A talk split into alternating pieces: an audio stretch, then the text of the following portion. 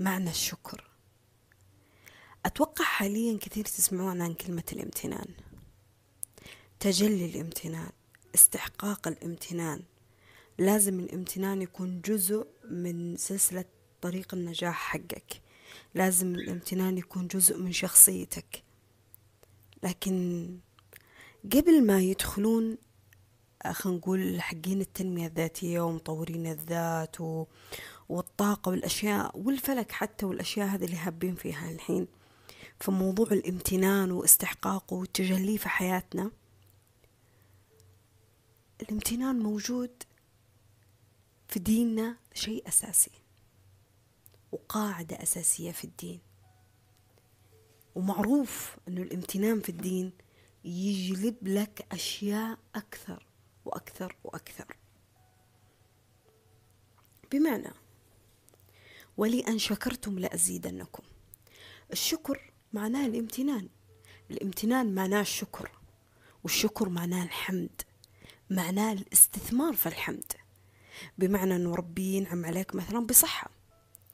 أنت حمدت الله على الصحة هذه وعلى العافية هذه. هنا أنت تستثمر في هذه الصحة. كيف تستثمر فيها؟ بأنك آه، خلينا نقول تسوي فيها أشياء تقربك لله. مثل الصلاة مثل الصدقة مثل أنك تعاون أحد تساعد أحد. هنا أنت استثمرت كمان في النعمة. لكن بين خلينا ما أقول بين فترة وفترة بشكل دائم أنت تحمد الله على هذه النعمة. والشكر معناه الزيادة معناه البركة معناه المكافأة الربانية لك. وهذه معادلة بسيطة جدا لكن صعبة جدا إنه أي أحد فينا يطبقها. ممكن تطبقها اليوم. بكرة. بس بعدين تنسى. وهذا جزء من بعض الناس إنه مو يستنكر للنعم لكن ولا يجحدها. هو ينساها. ينساها. يلهب زحمة الأشياء اللي باقي ما حققها اللي باقي ما لمسها في يده. ويشغل تفكيره وعقله فيها ويدخل في مرحلة الوسوسة أو القلق. بينما في نعم هو غفل عنها. فلما ربي أمرك أنك تحمده أنك تحس بالامتنان اتجاه الأشياء واتجاه نفسك واتجاه فضله وكرمه عليك هذا أكبر دليل يثبت أنه هذه حماية لروحك من القلق ومن الخوف وطمأنينة لحالك من المستقبل. فأنت لو حتى خلينا نقول لو تنبأت في مستقبلك وخططت لمستقبلك الحمد والشكر والامتنان. يطمنك إنه حاضرك موجود أنت ذا اللحظة. واي شيء راح يصير بعدين راح يصير هذا بفضل وكرم من ربي. فمسألة الامتنان ما هي مسألة سهلة. ما هي مسألة سهلة. علشان كذا حاليا أغلب الناس دخلوها كقاعدة أساسية في موضوع النجاح. أي شخص أو أي محاضر أو أي كاتب أو أي شخص بيجلس يتكلم لك عن النجاح لازم يجيب لك طاري الامتنان. لازم. وحط في بالك أنت قاعدة. لما أحد يقول لك امتن يعني احمد الله. يعني اشكر الشخص اللي قدامك. يعني أنت محتاج تقدير والتقدير معناه الامتنان والشكر. أنت سويت معروف لأحد. أنت مو محتاج خلينا نقول إنه يرد لك نفس المعروف. أحيانا نحتاج التقدير. التقدير معناه إنه شكرا ويعطيك العافية وما قصرت. الكلام البسيط هذا لطيف. ولو كان في إمكانية أنك تقدم له معروف أو تساعده بشغلة معينة حلو. بس الأجمل والأفضل إنك كمان تدعي له. أنت تقول له كلام لطيف في نفس الوقت تدعي له. والدعاء هنا سر من أسرار الامتنان العظيم اللي خلنا أقول إنه جزء أساسي فيه. كل الناس اللي في حياتك الناس اللي تحبك الناس اللي تخدمك الناس اللي متواجدة معك في دائرتك هذول فضل وكرم من الله عليك. بما رحمة من الله لنت لهم. ولو كنت فظا غليظ القلب لانفضوا من حولك. رحمة من الله أنه دخل اللين على قلبك ودخل القبول على قلب الناس أنها تتقبلك. هذه نعمة وهذا فضل من الله. أنت شخص محظوظ لما تكون الحياة والأقدار والناس مسخرة لك.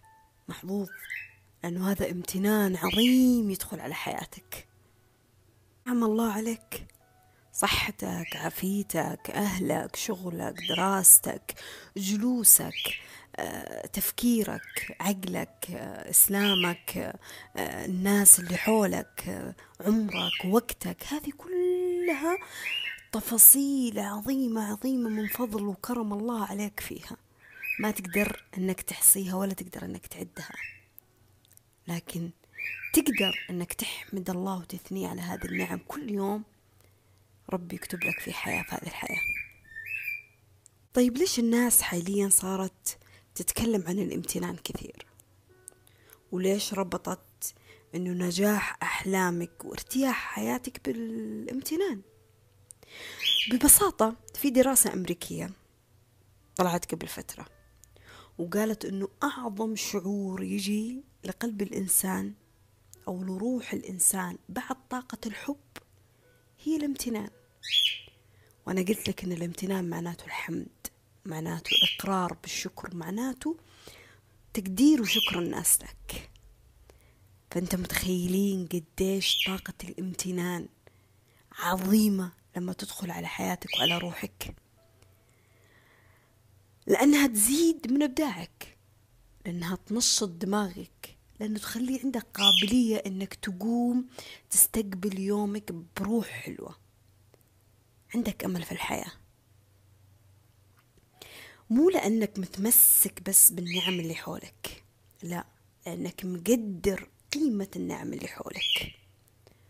فدعيت ربي اللهم إني أعوذ بك من زوال نعمتك. النعمة هنا تجي مو بس في الصحة وفي الرزق وفي المال وفي البنون وفي أهلك وفي شغلك تجي حتى في الناس اللي في حياتك. تجي حتى في البركة في عمرك وفي وقتك. فأنت تستعيذ من ربي منه يزيل هذه النعمة. وزوال النعمة يجي من نسيانك لوجودها. ما تقدر وجودها. وتوصل لمرحلة التكيف. التكيف اللي يخليك حتى ما تلاحظ هذه النعمة في حياتك. لكن الامتنان أو الحمد يذكرك أن النعمة موجودة في حياتك. فاطمن اسعى لمستقبلك. بس النعم اللي حولك موجودة معك. هي بتكون جزء من أشياء توصلك للمكان اللي أنت تبغاه. فهي تخليك تتقبل الأقدار. بحلوها بمرها أنت متقبلها. لأنك بتقول الحمد لله. إيش بيصير أسوأ من اللي صار معي؟ فأنا عندي وعندي وعندي وعندي وبفضل من الله. أنت تنسب كل شيء يصير في دائرتك لهذا الله لهذا الرب اللي خلق لك هذه التفاصيل اللي المفروض أنك ما تغفل وتنساها.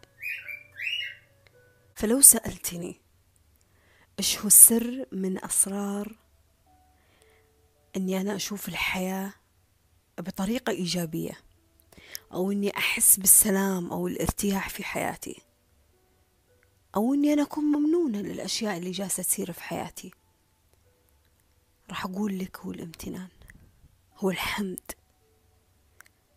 يمكن ما تستوعب هذا الشيء لفترة لأنه الحمد أو الامتنان من الأشياء اللي المفروض أنك تمارسها. يعني سهل علي إني أنا أجي أقول لك طريقة الوضوء طريقة الصلاة الدعاء الفلاني الاستغفار الفلاني آه، صلاتك في هذا الوقت حفاظك على الصلاة. سهل إني أنا ألقنك بالكلام. لكن تطبيق هذا الكلام يتوقف عليك أنت. فالامتنان مثل كذا. أنا سهل أجي أقول لك مثل ما جالسه أقول لك الحين. فضل الامتنان على حياتك كيف ممكن يكون جميل جدا.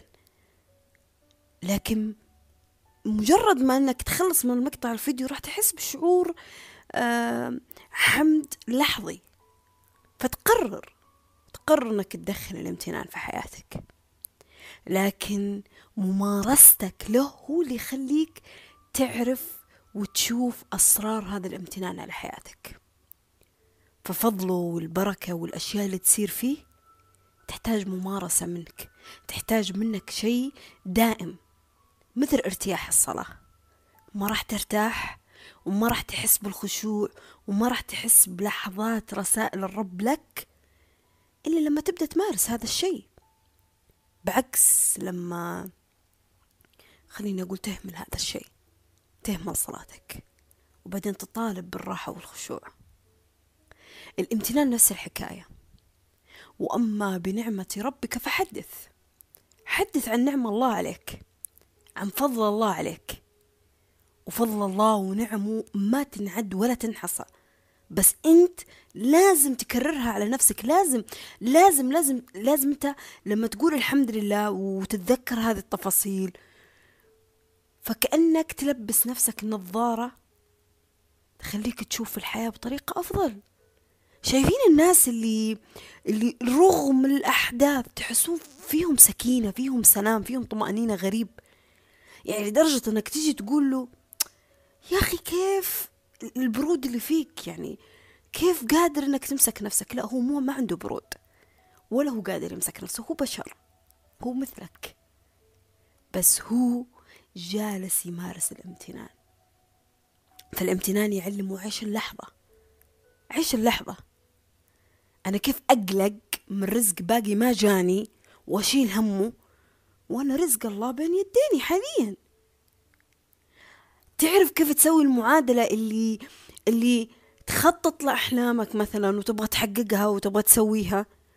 بس ما تخليك توصل لمرحلة القلق والخوف والوسوسة والفشل وتجلس تلقن نفسك بكلمات يعني ما هي حلوة. في الوقت في الوقت اللي أنت عندك الوقت والطاقة والقدرة إنك ماسك ورقة وقلم وجالس تخطط. لكن الامتنان بيخليك تسوي المعادلة اللي أشوف المستقبل. بس أنا مركز على اللحظة هذه. أنا ممتن لهذه اللحظة لهذا العمر لهذا الوقت. ف عشان تمارس الامتنان أو كيف تمارس الامتنان خليني قبلها أقول لك بركة الامتنان. في أي درجة ممكن تدخل حياتك. أول حاجة البركة معناها الصدقة. معناها المعروف. يعني البركة أنه ربي يبارك في عمرك في وقتك في شغلك في الشغلة اللي أنت حمدت الله عليها ربي راح يبارك فيها. والله العظيم لو كان رزقك فيها قليل راح تحس بالبركة لدرجة إنك أنت راح تنصدم. أنا كيف سويت الأشياء هذه كلها؟ بهذا الشيء البسيط. أو العكس. تحمد الله مثلا على شغلك أو وقتك. وتتفاجأ بعدين بإلهام من ربي لأنك جالس تحمده وتمتن له. كيف فكرة واحدة تغير مسار حياتك كامل. لما تيجي تقول لفلان شكرا ويعطيك العافية وما قصرت ترد المعروف للناس؟ تشكر الناس على المعروف اللي قدمته لك فيه؟ فكأنك جالس تشكر الله. أنتم متخيلين هذا الشيء؟ فكأنه يعني أنا دائما أقول لكم أن المعاملة مع الرب ما هي مع البشر ترى. والله العظيم. أنت تتعامل مع بشر بس المعاملة الأساسية هي مع الله. من لا يشكر الناس لا يشكر الله.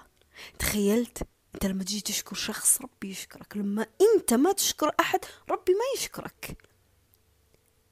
فكأنك جالس يعني تجحد للنعم والمعروف اللي ربي سخر هذا البني آدم لك فيها. أو سخرك أنت لخدمة هذا البني آدم. الرسول عليه الصلاة والسلام وش يقول؟ من صنع إليكم معروفا فكافئوه. شخص سوالك معروف كافئه. إيش ما كان هذا المعروف؟ والله العظيم حتى لو كان قلم رصاص في لحظة احتياجك إنك تكتب. معك قلم أعطيني إياه شكرا يعطيك العافية. كافئ يعطيك العافية شكرا هذه مكافأة. فإن لم تجدوا فإن لم تجدوا ما تكافئوه به فأدعوا له. حتى ترى أنك قد كافأته هذا بمعنى الحديث. أنت ما ما عندك استطاعة أنك تكافئه بنفس المقدار اللي هو سوالك فيه المعروف. ادعي له ادعي له في كل مرة. والله العظيم بفضل فلان وفلان. فضل الله. ثم بفضل فلان وفلان. أنا وصلت للمكان الفلاني. أنا تعرفت على ذا الشخص.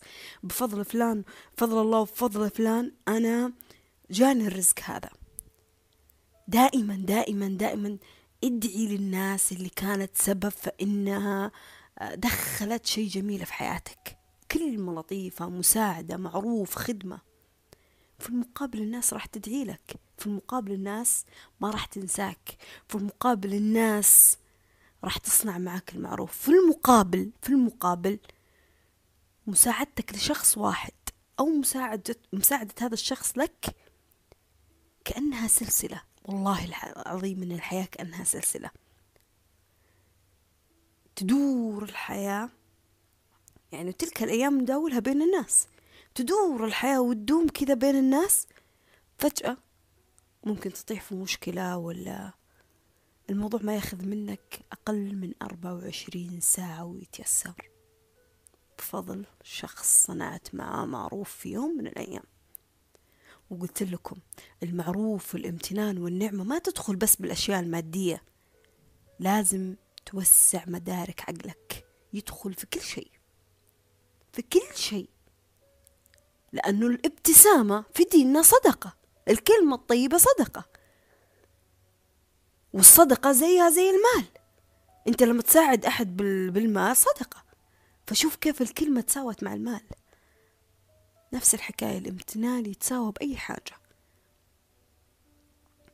فدايما ابدأ يومك عشان تبدأ تمارس الامتنان في حياتك. كيف تدخل الامتنان في حياتك؟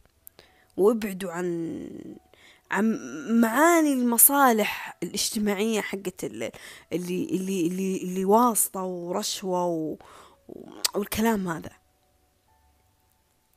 دخل الامتنان في حياتك دائما لما تصبح ولا لما تمسي. اللهم ما أصبح بي من نعمة أو بأحد من خلقك. فمنك وحدك لا شريك لك فلك الحمد لك الشكر. قلتها الصباح أديت شكر يومك. قلتها المساء أديت شكر يومك. هذا شكر. بعد كل صلاة قبل ما تقوم الحمد لله يا رب. على على على على على. وأنا قلت لك ما راح تقدر تحصيها.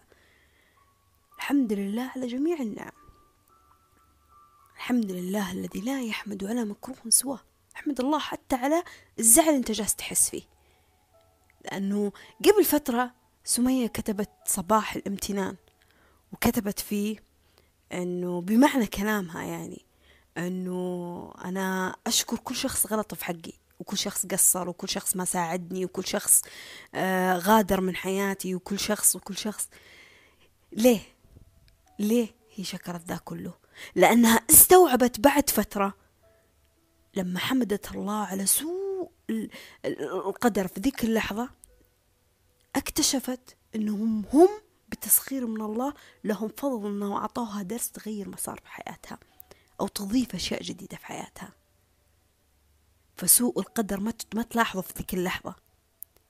يعني سجن يوسف والأحداث اللي صارت معاه قبل ما تدخلوا حتى السجن. لو شفت القصة كذا من بدايتها لا يمكن إنك أنت تحكم في يوم من الأيام يعني وأنت تقرأ ذي القصة إنه في آخر القصة راح يكون وزير في مصر. شيء عالي ملك يطلبه. فهذا امتنان يقين استشعار بالنعم حولك. تحس بقيمة أي حاجة حولك. الامتنان يدخلك حتى في التأمل. سامعين بالتأمل سامعين بالاستحقاق سامعين بالتجلي. هذه كلها ترى موجودة في ديننا والله. لما تحمد الله تدخل في مرحلة التأمل. الحمد لله يا الله اليوم الجو يجنن. الحمد لله. يا الله شوفوا كيف أبداع ربي في خلق العصفور مثلا. بتتأمل في الأشياء اللي جالسة تصير بتتدبر بتتفكر. فبيدخلك في نطاقات أشياء عالية. يعني لدرجة أنت متخيل أنك ممكن تصحى من نومك على كوب القهوة هذا تحمد الله. تحس إنه عظيم. في غيرك دخ... طلع مستعجل ما قدر يشرب ذا الكوب. في غيرك أصلا ما عنده إمكانية إنه يجيب هذا الكوب. فأنت مقدر أدق أدق وأصغر التفاصيل في حياتك. فحاس فيها وشايفها مستشعرها. منت ريبورت فاقد الإحساس. لا أنت مستشعر كل شيء جالس يصير حولك. فالدعاء وترديدك بعد الصلاة هذا يدخلك في الامتنان يحسسك بقيمة النعم في حولك ويحافظ لك إنها ما تزول ما تروح. تبي شيء يستمر في حياتك؟ شخص آه، حلم ناس خدمة وظيفة دراسة كان أيا كان حتى الارتياح. احمد الله عليه. حمدك عليه يزيد البركة في أنه يستمر هذا الشيء في حياتك ويبقى. في الوقت اللي يروح راح ربي يبين لك أسباب قديش هذا الشيء كان مفروض أنه يروح. بتعرف الحكمة وتلمسها. لأنك كنت مع الله من البداية. ف المعروف شيء جميل بين الناس. لكن انتبه تدخل في مرحلة الكبر والفضل والمنة وال... والثقل على الناس خدمة انت سويتها أو معروف انت قدمته لهم. لأنه لما انت تبغى تساعد أحد ثق تماما. مهما كانت نوع المساعدة انت مسخر له. أنت مسخر له من ربي. ونفس الحكاية الشخص لما يجي بيساعدك صدقني هذا ترتيب إلهي بس عشان يجي يخدمك أو يساعدك. فبطل تجحد أو تستنكر للناس اللي جالسة تعطيك وقتها وطاقتها وعمرها. وحافظوا عليهم لأنهم هذول فضل ونعمة من الله. ف آخر شيء راح أقوله. إنه تقديم الهدايا بين الناس وإنه شكرك للناس وشكر الناس لك وإنه المعروف اللي تسويه لهم وإنه المعاملة الطيبة هي امتنان. فأنت ما راح تبالغ في الشكر. يعني أنا ما راح أقول لك كلف على نفسك عشان فلان سوالك. لا لا لا. مثل ما قال الرسول. قدرت تقدم له خدمة في يوم من الأيام حلو. ما قدرت ادعي له. ادعي له. أنتوا لا تستهينون بالدعاء. لا تستهينون بالدعاء. لا تستهين بدعاء شخص تخيل إنه يقوم من نومه عشان يدعي لنفسه فجأة يذكر اسمك في هذا الدعاء. لا تستهينوا بالدعاء. لما شخص في خلوته يتحدث بينه وبين ربي ينطر اسمك وانت ما تدري. لا تستهينوا بالدعاء. ناس كثيرة وقصص كثيرة وابحث واقرأ عنها. تغيرت حياتهم للألف بسبب دعاء. دعاء. دعاء هم قالوه أو الناس دعت لهم فيه. فمارسوا حتى الدعاء بين الناس. الأشياء اللي تحبها ادعي امتن لها. أنا بالنسبة لي ما جربت الشيء اللي هم قالوا عنه. اللي تفتح دفتر وتكتب الأشياء نعمك كل يوم و... وتستشعر فيها وتكررها. لا, لا لا أنا هذه الأشياء للأمانة أنا ما جربتها. لكن اللي أنا جربته أنه في كل صلاة لازم أذكر الأشياء اللي اللي أنا ممتنة فيها لربي. فساعات أنا تخنقني الكلمات ما أقدر أذكر كل شيء. وما أقدر طبعا. فأقول الحمد لله على كل النعم. المهم إني أنا أشارك ربي إني أنا حامدته على هذه النعم. وفي نفس الوقت أحاول قد ما أقدر قد ما أقدر إني أست يعني خلينا نقول أستثمر هذه النعم بطريقة صحيحة. فحتى لو ذنبت أو أخطأت بحقي أو بحق الناس أو بحق ربي أستغفر وأتسامح وأطلب العفو والمغفرة من ربي. فالامتنان شيء حلو. لا تستهينوا فيه أبدا أبدا أبدا أبدا لا تستهينوا فيه. شيء جدا جميل.